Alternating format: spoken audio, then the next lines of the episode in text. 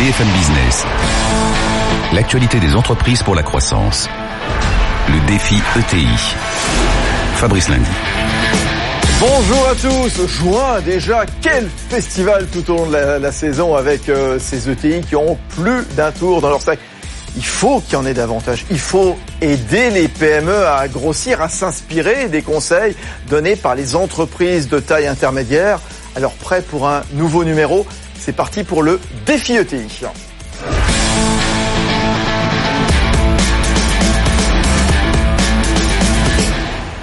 faire grossir les, PME en se servant des bons conseils des, des ETI. Oui, cette, euh, cette quête, cette euh, nécessité de, de grossir, pourquoi ne pas passer à la vitesse supérieure justement? ET aujourd'hui, licorne demain. Vous savez, les licornes, c'est euh, start-up valorisées à plus d'un milliard de, de dollars justement. Oui, elles sont trop rares pour le coup en France. Hein. On peut les compter quoi sur les doigts de Allez, une main, une main et demie. On va voir ça euh, dans un instant. On va en parler justement avec Stanislas de Bensman. Stanislas de Bensman, le président fondateur de l'un des grands du Conseil en technologie, c'est Devoteam, hein, présent dans une petite euh, vingtaine de pays en Europe et au Moyen-Orient. On en parle également avec euh, l'investisseur, l'essayiste, l'économiste Robin Rivaton. Euh, auteur de l'immobilier demain. Oui, là, la tech et, l'immobilier, il va nous accompagner également, on va le retrouver dans un instant. Mais tout de suite, je suis avec Pascal Covolo. Bonjour Pascal. Bonjour Fabrice. Pascal Covolo, le directeur de la région euh, Paris-Ouest de la Banque Palatine. Alors c'est licorne, euh, justement, je le disais. Il n'y a pas beaucoup. La France, elle reste un peu à la, France traîne. Est vraiment à la traîne. Alors, une licorne, il faut la définir. D'abord, c'est une société qui opère dans les nouvelles technologies et qui dépasse le milliard de dollars de valorisation. C'est ça. Donc, en France, il y en a très peu. On en dénombre trois. Mhm. Hein, donc, effectivement, il y en a 22 en Grande-Bretagne, 57 mhm. en tout en Europe. Il y en a plusieurs centaines en Chine et aux États-Unis. Ah, donc, on voit qu'en France, on est vraiment à la traîne. Donc ces trois, on peut on peut en parler. Hein. On, on, va, les citer. Donc c'est vente privée qui opère euh, sur euh, qui, qui vend euh, qui fait des ventes privées sur Internet, qui est très connu. Blablacar, société spécialisée dans le covoiturage, qui a un très fort capital de sympathie en France et qui est, en train de devenir un leader mondial.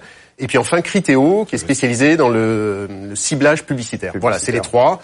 L'Allemagne fait guère mieux. Il y en a trois également. On va développer tout ça. Et puis on, en parlera que, tout à l'heure. Devoteam sera justement l'une des prochaines licornes. On en parlera avec Stanislas de Bensman. Oui, de start-up à licorne il faut évidemment les accompagner justement. Alors il faut les accompagner. Alors ces licornes, elles ont une stratégie qui consiste à prendre le maximum de parts de marché. Elles, s'inspirent de leurs grands frères, euh, les, les, GAFA, Google, Amazon, euh, Facebook, et donc elles créent un marché, elles veulent occuper tout le marché, donc elles ont besoin de financement, elles ont besoin d'accompagnement pour recruter des talents, pour innover, pour financer la recherche, pour communiquer aussi, parce que c'est un facteur clé de succès, la communication dans ces, dans ces business. Donc effectivement, il faut les accompagner, il faut les financer. Ouais, il faut les financer. Le financement doit devenir une priorité. Hein. Voilà, vous êtes bien placé, vous, à la Banque Palatine. Hein. Oui, le, le financement, c'est vraiment le carburant des ETI. Les ETI, il faut les accompagner, il faut être à leur côté. Elles soutiennent la croissance, elles créent des emplois, elles exportent. Donc effectivement, il faut, il faut financer, il faut accompagner les ETI. Bon, Pascal Covolo, on va vous retrouver dans une euh, poignée de minutes, justement, avec Stanislas de Bensman, avec Robin Rivaton. Oui, Devoteam, je vous le disais, l'un des géants euh, du secteur, le portrait de Devoteam, signé Erwan Maurice. Pas le temps de tergiverser dans la course à l'innovation, mieux vaut arriver à l'heure pour ne pas se faire dévorer par la concurrence. Fort de ce principe, des géants comme BMW, Veolia ou Duracell ont décidé de faire confiance à un expert du numérique pour repenser leur environnement de travail, optimiser la sécurité de leur réseau ou encore moderniser leurs services. Ce partenaire, c'est Devoteam, spécialiste du conseil en sécurité, cloud et big data, présent dans une petite vingtaine de pays. À la tête de ce groupe de 5200 collaborateurs, Stanislas de Bensman n'a que 25 ans quand il décide de décoller pour la Silicon Valley à la fin des années 80, où il découvre le poumon du monde des technologies. Il a l'intuition qu'elles vont bientôt se retrouver au centre de la transformation du monde. 30 ans plus tard, Google, Salesforce et Microsoft sont devenus ses partenaires. Il est aujourd'hui à la tête d'un groupe qui vise le milliard d'euros de chiffre d'affaires d'ici à 2020. Stanislas de Bensman n'a pas oublié ses années californiennes quand il s'est lancé. Place à la relève, il vient de prendre les rênes de Cage, l'école de commerce. Oui, Stanislas de, de Bensman, avant qu'on reparle de, de Devoteam, de vos ambitions justement, qui se comptent en milliards, hein, on a écouté Erwan Maurice tout de suite, hein, et puis de vos projets toujours nombreux. Pourquoi est-ce que vous avez pris les rênes de Cage, l'école de commerce, mariage des, ESC de, de Bordeaux et de Marseille alors j'ai découvert un univers tout à fait passionnant, euh, mais euh, pourquoi j'ai pris avant de connaître euh, cette responsabilité hein, C'est une présidence euh, non exécutive, hein, donc euh, je j'accompagne la stratégie de l'école parce que c'est important quand on a l'expérience de l'entreprise de, de s'investir dans finalement la mmh la succession. Hein, euh, donc, euh, je crois que c'est un beau projet. Bon, j'ai des racines à Bordeaux, évidemment. Donc, euh, c'était Kedge en partie, en tous les cas, une école bordelaise. C'est une très belle, une très belle école. Il y a des choses formidables à faire dans un univers qui va énormément se transformer. Je pensais que je pouvais amener quelque chose. Alors, pour en faire quoi, justement Ouverture à l'international, digitalisation de l'école. c'était cette semaine. Vous révéliez justement la la stratégie de Kedge, donc pour les prochains mois, notamment pour la rentrée, bien sûr. Oui, je pense que nous rentrons et, les jeunes qui, rentrent dans ces écoles de commerce euh, seront les acteurs vraiment de, de l'accélération d'un nouveau monde. Et les écoles se sont construites sur un modèle 20e siècle euh, avec des logiques de hiérarchie, des logiques de cours euh, un peu euh, figées. Magistraux même, voilà. Magistraux, même si ça a bougé, hein, mais il y a, y a, plein de gens extrêmement compétents qui ont compris ça. Il n'empêche que l'excellence qu'on peut avoir aujourd'hui de la transformation, de l'accélération de la transformation par les technologies, m'ont amené à, à, à, essayer de donner euh, cette, euh, cette euh, nouvelle vision de l'enseignement. Parce que le sujet, c'est pas de digitaliser les cours. Bien sûr, ça va se digitaliser et évidemment l'interface avec les étudiants et les professeurs vont, vont se digitaliser. C'est le contenu, c'est comment on apprend à euh, nos futurs cadres euh, d'apprendre. Qu'est-ce qui manquait avant et qu'est-ce que vous ajoutez dans l'enseignement, par exemple? Mais c'est une continuité. Mmh. Hein. J'ai une belle école, il y a des fondamentaux très solides, donc je ne vais pas dire que ce que j'amène certainement une vision de ce nouveau monde qui se bâtit avec des jeunes qui arrivent avec une autre psychologie, avec une autre vision de la hiérarchie, mmh. euh, une autre culture, et puis avec la tech qui est là. Hein. Et il faut absolument que les futurs euh, managers, leaders euh, de nos entreprises soient capables de gérer cette technologie à bon escient, avec euh, efficacité. Donc là, il y a vraiment un pan à développer qui est passionnant. Bon, bah, très bien. Bah, longue vie donc à Stanislas de Mensman avec sa casquette patron de catch. On va reparler de Devoteam dans un instant. Robin Rivaton, et c'est Pascal Covolo qui nous le disait il y a un instant, on va revenir donc sur ces fameuses licornes dont les élèves de catch seront peut-être à la tête d'ici quelques années. C'est tout le mal qu'on qu'on leur souhaite. Hein. Euh, il nous le disait, euh, Pascal, euh, finalement, voilà, on voit Vente Privée, on voit Critéo, on voit Blablacar. Il n'y en a pas beaucoup. Il y a trois Français sur les, la petite soixantaine de, de licornes donc en, en Europe. Seuls trois d'ailleurs en, Europe dépassent les 10 milliards de dollars de valorisation. C'est Spotify, bon pour l'instant jusqu'à ce qu'il soit coté bien sûr. C'est Zalando, c'est du e-commerce et c'est le finlandais Supercell, éditeur de jeux vidéo l'Europe, elle est en retard. C'est une Europe en retard, une France particulièrement aussi euh, en souffrance. C'est quoi Comment ça s'explique finalement ce décalage par rapport aux Chinois, par rapport aux États-Unis? Il y a un très gros décalage puisqu'il y a 260 licornes à l'échelle du monde. On a à peu près une grosse centaine aux États-Unis et une petite centaine euh, en Asie, dont majoritairement, très majoritairement la Chine. Et après, le reste du monde se, partage les autres, la soixantaine de, licornes euh, restantes. Euh, la définition d'une licorne, c'est une entreprise qui vaut un milliard et qui est notamment possédée par des capitaux privés, donc par des fonds d'investissement, des venture capitalistes, comme on dit dans la Silicon Valley.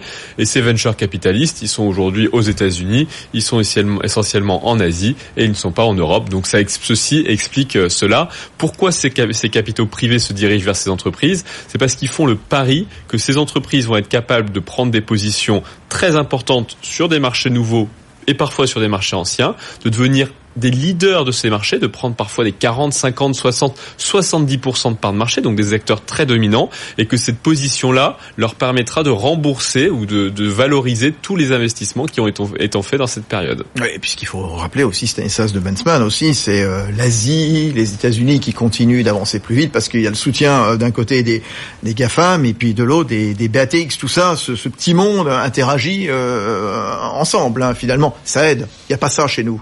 Non, mais je crois qu'en fait, euh, c'est Robert Solo, le prix, euh, le prix Nobel d'économie, euh, qui le disait. Le, cœur d'un modèle de croissance, c'est la psychologie des acteurs.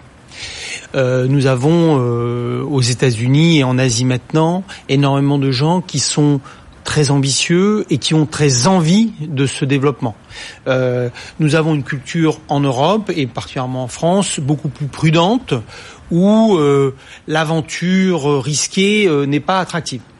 Donc on a globalement un monde européen qui, est solide, hein, qui a des fondamentaux très solides et qui sont très utiles au monde, mais on n'a pas la psychologie de la conquête. On a perdu ça. Mmh. Et c'est très dommage. Et en France, où on est globalement dirigé par des énarques fonctionnaires depuis euh, quelques décennies, c'est même à la tête de l'État qu'on a des gens qui ne sont pas des, des, des, des conquérants. Hein. Et on parle de, de protéger, de, de voilà, de d'éviter les risques. Voilà, on parle que de ça. Hein. Il n'y a aucun moment il y a une volonté de de, de, de, de, conquête, de voilà. Et ça, on le porte comme un boulet dans les entreprises. Donc, on le retrouve au niveau des résultats.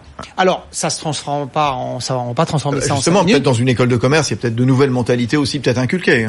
Bien sûr, mais je pense pas que, en fait, ce que j'ai décrit, c'est un sujet de société. Bien sûr. Quand vous allez dans l'école de commerce, globalement, vous allez quand même retrouver, voilà, Une, une, une, mentalité. Mais, mais en fait, on est tous le fruit d'une culture, euh, de, d'une histoire, et ça, ça pèse sur nous, et on le retrouve dans les chiffres. Voilà.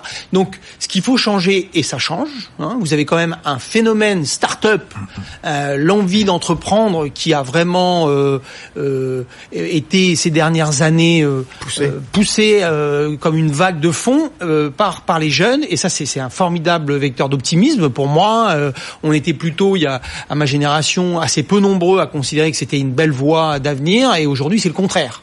Donc ça euh, c'est vraiment porteur d'avenir. C'est c'est une rupture dans notre culture, mais je crois que c'est le point de départ de tout, que ce soit en entreprise ou que ce soit au niveau d'un pays, c'est déjà la vision, la aux valeurs, la, la, et, ça, vous le sentez, Pascal Covolo, justement, pour les jeunes entreprises qui viennent vous voir à la Banque Palatine, justement. Il y a un nouvel esprit qui s'ouvre, cet esprit start-up. Oui, il, il, a fait du bien. Oui, il a fait du bien effectivement. Cet esprit start-up, on le, on le ressent aujourd'hui, mais mais c'est pas encore suffisant. Et, et, et on parlera du, du financement de, de, de, des start-up, on, on, parlera du financement de, de la croissance. Mais aujourd'hui, on voit que euh, Stanislas de Bensman parlait de l'aversion au risque des Français, mais nous on le voit aussi du côté des épargnants. Euh, aujourd'hui, il y a vraiment l'enjeu de, de, drainer des, des, des, fonds propres vers les entreprises. Et quand on regarde euh, l'épargne des Français, le placement préféré des Français, c'est l'assurance vie, 1600 milliards d'euros, dont 80% placés sur des fonds d'État, des emprunts d'État. Seuls 11% de l'épargne des ménages sont alloués au financement des, des fonds propres des entreprises. C'est un rapport qui avait été remis au gouvernement récemment par Jean-Noël Barrot, donc le, le, le, député des Yvelines, à Lisa Gury, The Family. Voilà, voilà alors 11% seulement. Exactement. Et ça, c'est dû aussi peut-être à notre mode de financement des retraites, hein, mmh. le financement par, euh, par répartition. Aux États-Unis, il y a une autre approche avec la, le financement par euh, capitalisation. On voit bien que les fonds de pension aux États-Unis investissent dans les entreprises à long terme, à des horizons 10 ans, 15 ans, 20 ans, euh, alors qu'en France, on a, on a assez peu cette approche. Et nos fonds d'investissement investissent sur des durées beaucoup plus courtes, 3-5 ans. Donc il euh, y, y, a, vraiment cette logique à, à mettre en œuvre et à, et à, déployer dans, le, dans la culture et, et l'approche du financement des entreprises en France. Robert Rivaton, on a des, des belles ETI, on les montre chaque semaine dans ce défi ETI, pas assez nombreuses bien sûr. Trois fois, il y en a trois fois plus en Allemagne, euh, par exemple. C'est quoi l'État maintenant? Comment faire mieux? Surtout qu'il y a un contexte, c'est ce que nous disait tout de suite Stanislas de Bensman. Hein. C'est maintenant qu'il faut le faire. En pleine révolution digitale, il y a un contexte. Oui, c'est sûr que bah, voilà. Euh, aujourd'hui, si on veut réconcilier ETI euh, e et, et licorne, euh, l'ETI c'est quand même des temps de maturation qui sont assez longs. Et quand on regarde l'âge moyen des ETI des ETI françaises, c'est souvent des sociétés qui ont vécu parfois plusieurs générations et qui ont mis du temps à maturer et à atteindre des positions très très respectables sur des marchés extrêmement extrêmement extrêmement importants. La question maintenant, c'est de réussir à, à, mixer ce qui est cette transformation digitale ou numérique, peu importe comment on l'appelle, avec ces différents briques technologiques qui touchent tous les segments de marché, c'est-à-dire qu'il n'y a plus un produit qui est immunisé, on n'est pas seulement sur une certaine niche, c'est que tous les marchés existants vont être touchés par la façon, euh, vous citiez l'heure le, livre que j'ai commis sur l'immobilier, mais c'est typiquement le marché dont on pensait qu'il est fait comme on fait depuis 100, 150 ans, alors même que c'est quelque chose qui va complètement bouger. Et donc on a aujourd'hui la nécessité de réinventer une partie des métiers, d'être capable de changer les façons de faire, de changer les collaborateurs, de moderniser les usines pour les ETI qui sont dans la production euh, industrielle, d'être capable d'être à la pointe ou à la frontière sur toutes ces nouvelles technologies, parce que si on ne fait pas attention, eh ben c'est des marchés qui peuvent partir immédiatement euh, à l'étranger. Je prends l'exemple de euh, de l'hôtellerie. Quand voilà, quand une plateforme vient s'intermédier entre les hôteliers et les consommateurs, ça fait ça. Quand demain dans l'immobilier, il y aura une plateforme qui va s'intermédier entre euh, les, les, consommateurs et les, les ventes d'appartements, il y aura pareil. Il y aura pareil sur les, les, promoteurs immobiliers qui sont des ETI quelque part. Tous les promoteurs immobiliers aujourd'hui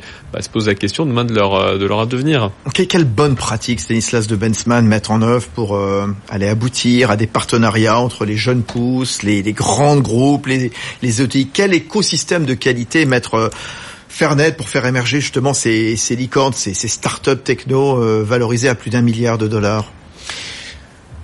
Alors, euh, il me semble que euh, ce qui est important, c'est pour une entreprise qui a donc, euh, on parle de TI, qui a, qui a déjà une histoire, qui a un marché, qui, il faut déjà qu'il y ait une volonté de, de, de grandir vite et de prendre des, des positions. Et, et, et une fois qu'on a cette volonté, une fois qu'on a qu'on a minutieusement réfléchi à, à, à, sa stratégie, il faut développer les valeurs qui vont permettre à l'entreprise d'aller euh, s'appuyer sur des talents, les attirer, les garder, les faire grandir. Il faut évidemment, on parle beaucoup de financement parce qu'il y, y, a, deux grands piliers. Hein. C'est, c'est finalement le, le, le, le, capital financier et le capital humain qui vont permettre euh, cette stratégie. Donc, c'est plein d'opportunités et plein de risques. Et c'est pour ça qu'il faut que les entreprises euh, réfléchissent à leur stratégie, réfléchissent à la position qu'ils ont aujourd'hui, à, à celle qu'ils doivent avoir demain et accélèrent leur mutation, accélèrent leur, leur, leur euh, virage, leur, leur, leur pivot pour être en mesure d'aller être ces grandes entreprises de demain, mais aussi de gagner euh, et de pas mourir. Hein, parce que c'est la bataille digitale qui, qui, qui s'impose aux entreprises aujourd'hui. C'est pas un choix euh, qui est sans risque. Euh, ne rien faire, c'est forcément disparaître. Hein. Donc euh, il y, a, y, a, la nécessité de construire. Alors vous n'êtes pas forcément obligé de passer de ETI à grande entreprise pour survivre, pas du tout. C'est votre réflexion stratégique qui va qui va euh, vous donner une certaine visibilité là-dessus. Et il faut pas le faire en lisant les journaux et en et c'est pas l'air du temps. Hein, c'est un sujet sérieux, donc vous allez le faire, vous allez vous, vous accom faire accompagner, vous allez beaucoup. Faire accompagner comment, par qui? Est-ce qu'il n'y a pas parfois trop de programmes d'accompagnement? Est-ce que l'offre est toujours lisible? Comment faire le, le tri quelque part? Comment mieux faire travailler bah, tout ce petit monde, à la fois les, les apporteurs de financement, les structures d'accompagnement, les, les ETI, les grands groupes, tout ça? Enfin voilà, comment on fait interagir tout le monde? Je pense que le sujet de l'accompagnement, c'est un sujet de PME. Mmh. C'est-à-dire que euh, c'est tellement diffus, vous êtes tellement dans l'opérationnel voilà. hein, pour le dirigeant ouais. de PME que là, vous avez une vraie difficulté. Et je pense que les PME, c'est quand même une couche mmh. essentielle mmh. pour faire des ETI. Donc c'est quand même très important de rationaliser et d'apporter euh, cette vision à des patrons qui peuvent être très talentueux, mais qui sont tellement bouffés bien par l'opérationnel que c'est compliqué. Au niveau de l'ETI, normalement, vous êtes structuré et vous êtes capable de faire des choix intelligents. Enfin, on peut les espérer pour vous faire accompagner. Ce qui est certain, c'est qu'il faut prendre de la hauteur. Euh, donc, vous avez la nécessité d'aller voir des analystes qui vont vous donner des, de la data euh, à propos de vos concurrents, à propos du, marché, des évolutions du moyen terme. Il ne faut pas le prendre argent comptant, mais en tous les cas, il faut s'en servir pour réfléchir avec vos équipes et faire émerger un plan stratégique qui est basé sur des valeurs de l'entreprise. Il ne faut pas rêver à quelque chose qui est juste une construction mentale. Elle doit s'appuyer sur quelque chose sur de solide. Existe déjà, voilà. voilà. Et je parle beaucoup de valeurs parce que pour moi, le, le si on, on parle de, de l'humain, c'est la confiance dans l'équipe, dans le projet, entre nous, qui sont la base de euh, de ce capital humain. Alors Romain Rivaton et Pascal Covolo. Pour ajouter un mot là-dessus, aujourd'hui les ETI sont beaucoup dans le secteur manufacturier, puisque c'est comme ça, c'est sur ces marchés où on peut avoir des positions, euh, des positions importantes dans l'industrie manufacturière, qu'elles ont construit leur, euh, leur leadership et parfois sur des produits très spécifiques, des productions sur lesquelles elles ont des, des vraies parts de marché. C'est très vrai en Allemagne, mais c'est aussi vrai, euh, aussi vrai en France. Très technique. Ouais. Et il est parfois tentant de se dire qu'on produit ces produits-là, qu'on aura besoin pendant les cinq siècles à venir et qu'il n'y a pas de raison que ça change euh, durablement. Eh bien si, ça peut changer. Et donc aujourd'hui, il y a deux grands axes à étudier pour ces entreprises dans le secteur manufacturier. C'est d'une part l'automatisation de leur outil de production. C'est quelque chose qui est essentiel. Si elles veulent devenir des entreprises techno, ça passe par là. Et d'autre part, c'est de connaître leurs clients. C'est pas parce que les clients sont de, fait du B2B que le client est un très gros client habituel à qui on fournit des produits que ça ne nécessite pas de connaître son client, de tracer ses produits, d'être capable de, de mieux mieux savoir les usages qui sont faits avec, parce que c'est à partir de là qu'on est capable non pas de devenir un simple producteur demain, une simple euh, et c'est pas du moins non, pas une insulte, mais en tout cas d'être simplement sur la machine et de pas avoir la capacité à capter la, la valeur ajoutée de l'ensemble du produit qu'on est. Donc ça, c'est vraiment les deux directions. Si on peut donner un conseil aux industries manufacturières à étudier, au moins en première en première instance. Pascal Covolo. Mais nous, c'est vrai que quand on, on, on rencontre les chefs d'entreprise, on est on est toujours euh, surpris de voir à quel point ils se sentent euh, un petit peu seuls, un peu isolés, et, et euh, ils ont besoin de d'échanger, ils ont besoin d'être accompagnés sur euh, aussi leur réflexion stratégique, parce que finalement, ils ont assez peu de personnes avec qui partager. Alors quand c'est une entreprise familiale, on échange bah, finalement le week-end en famille, et finalement il y a assez peu de distinction entre bah, la vie familiale et la vie de l'entreprise. Hein, c'est tout est très très imbriqué, très lié. Mais euh, un peu un patron d'une PME, effectivement, il est, euh, il a besoin euh, au-delà de son expert comptable, au-delà de son fiscaliste, de pouvoir partager sur son, sur sa vision, sur sa stratégie. Est-ce qu'il fait les bons choix aussi? C'est difficile de, de, de, choisir seul, d'engager l'entreprise, l'avenir de sa boîte. Euh, ils ont vraiment besoin de d'échanger, de, de, partager sur ces sujets-là. Alors deux TI à, à licorne, hein, c'est la question qu'on se pose aujourd'hui. On a vu qu'il y avait assez peu de licornes en France. Hein. On en parlait de trois tout à l'heure, de vente privée, de Critéo, de On n'a pas parlé des titans. Vous savez, les titans, c'est plus, c'est pas un milliard de dollars, c'est 50 milliards de dollars de capitalisation. Euh, la plus grosse au monde, c'est On, Financial, c'est une chinoise. Hein, vous savez, c'est la filiale financière de, Alibaba. Il y a Baidu également, il y a Didi côté chinois, et puis il y a Facebook, Uber, euh, Tesla. Tiens, Devoteam. Est-ce que ce sera l'une des prochaines licornes françaises? Vous ambitionnez de, de devenir une licorne, euh, justement. À quelle échéance et avec quels moyens? Alors, euh, si euh, le sujet c'est la capitalisation, je pense que là on, on, on est proche des 900 millions d'euros, donc on sera pas à un milliard dans très longtemps si le plan qu'on est en train de déployer, et j'ai bon espoir que ce soit le cas, euh, se, se, se, réalise. Après, si c'est le chiffre d'affaires, voilà. voilà, le chiffre d'affaires, on prévoit d'atteindre un milliard à 2020, hein, donc euh, dans les dans les dans les trois ans qui viennent. Euh, nous, on a on a on a on pense qu'on a l'opportunité de faire cette euh, cette euh, accélération dans notre positionnement, dans notre croissance, parce que on a le capital humain. C'est-à-dire qu'aujourd'hui, il y a une équipe qui s'est énormément renforcée, qui est de très haut niveau chez Devoteam, et ça, c'est le cœur du sujet. On a, euh, à travers la, la, la, cotation en bourse, euh, avec également nos, nos, partenaires, on a le, le, le capital financier. Et puis on a un très très beau moment d'opportunité parce que euh, parce que le, marché se transforme tellement vite que les entreprises ont besoin d'être accompagnées et qu'on a fabriqué une spécialité depuis 4-5 ans, une spécialité sur la transfo digitale. On est le seul acteur européen qui soit vraiment un spécialiste de la transformation digitale, l'utilisation des technologies à bon escient.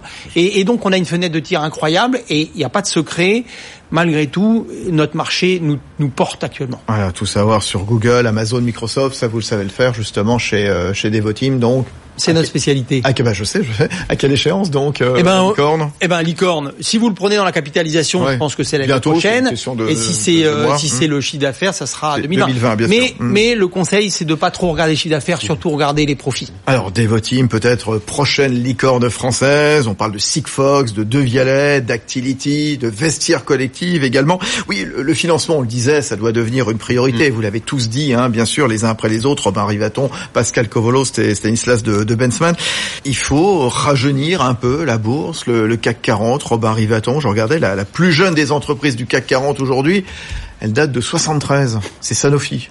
Oui, c'est.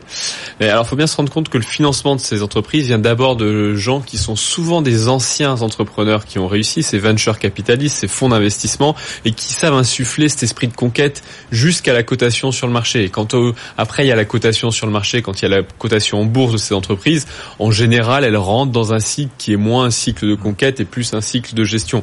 Donc, l'apport de ces gens-là, c'est d'apporter de l'argent, on a dit depuis tout à l'heure, mais ils apportent aussi l'état d'esprit, ils apportent des conseils sur comment on échoue, on échoue avant de réussir.